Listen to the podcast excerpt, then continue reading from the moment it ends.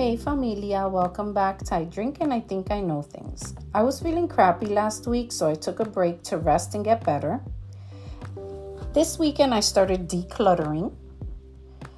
And this is like super hard for me because I'm always thinking, oh, I'm going to use that. It's going to fit me. It reminds me of a trip. It reminds me of somebody. My kids might use it.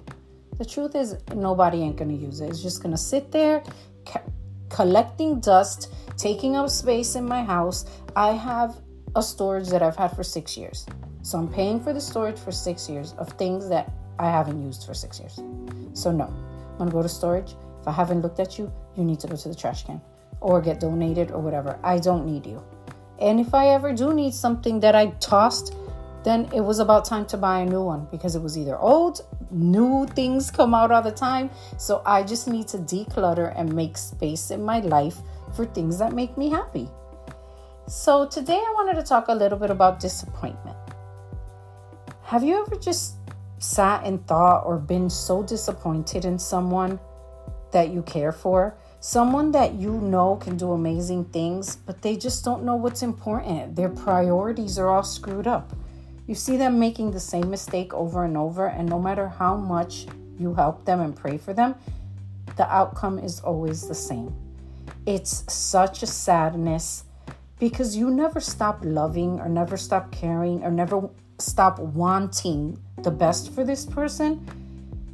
But things just don't get better. You just don't know what else to do.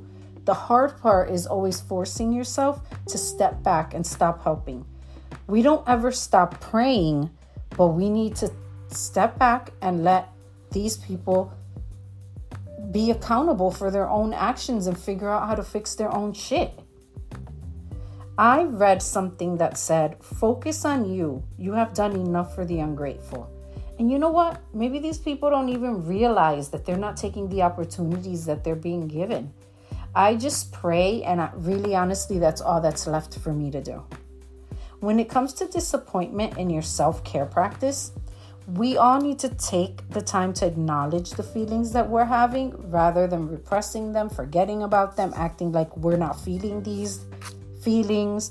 When we hide our emotions, repress our emotions, suppress them, our body creates depression, anxiety, overindulgence, and things like liquor, Suppression happens when we're uncomfortable with what our thoughts and feelings are. No matter how hard it is, we need to just let ourselves feel it and accept it. Being resilient, which we spoke about a few episodes back, helps us overcome these challenging moments we all go through and find that strength that we need to move on. Some ways that I feel we deal with disappointment or I deal with disappointment is to let it out. You know, I need to feel it. I need to learn how to regulate my emotions. I feel whatever it is, it's uncomfortable or, or negative feeling. I just let myself have, have it, let myself feel it, let myself cry, be depressed, get under the cover, sit on the couch for two days and watch reruns or whatever but it's gonna pass. But if I if we suppress it, we're impeding our personal growth, and none of us wants to do that. I mean, we all want to be a better version of ourselves every day. We need to get perspective. When you go through hard times, you feel like it's the end of the world. This pain is never gonna end. Um, oh my God, I'm the only person that has gone through this. But there's come so many people before us that have gone through exactly the same thing. And it's not the end of the world. The pain is going to pass or it is going to get better. We just need to have faith and see the bigger picture. We need to change the meaning of what is happening, which will then change our response to the event. It's like seeing the bright side. The glass is half full. I'm a glass half full person, and people have criticized me for that. Like, why are you always thinking this person's gonna do do this? You already know they're not going to, and this and that. And and I know, but I can't help it. I always want to see the good in others and in situations. You need to practice self-acceptance. Check in with yourself and accept the feelings that you're currently having. Make sure that Your support team or your circle is made up of keepers, people that are going to boost your growth, people that are going to always be there for you, that are going to accept what you're going through, not people that are going to ridicule you, not people that are going to um, make you feel worse about what you're feeling, or make you feel like your feelings are invalid.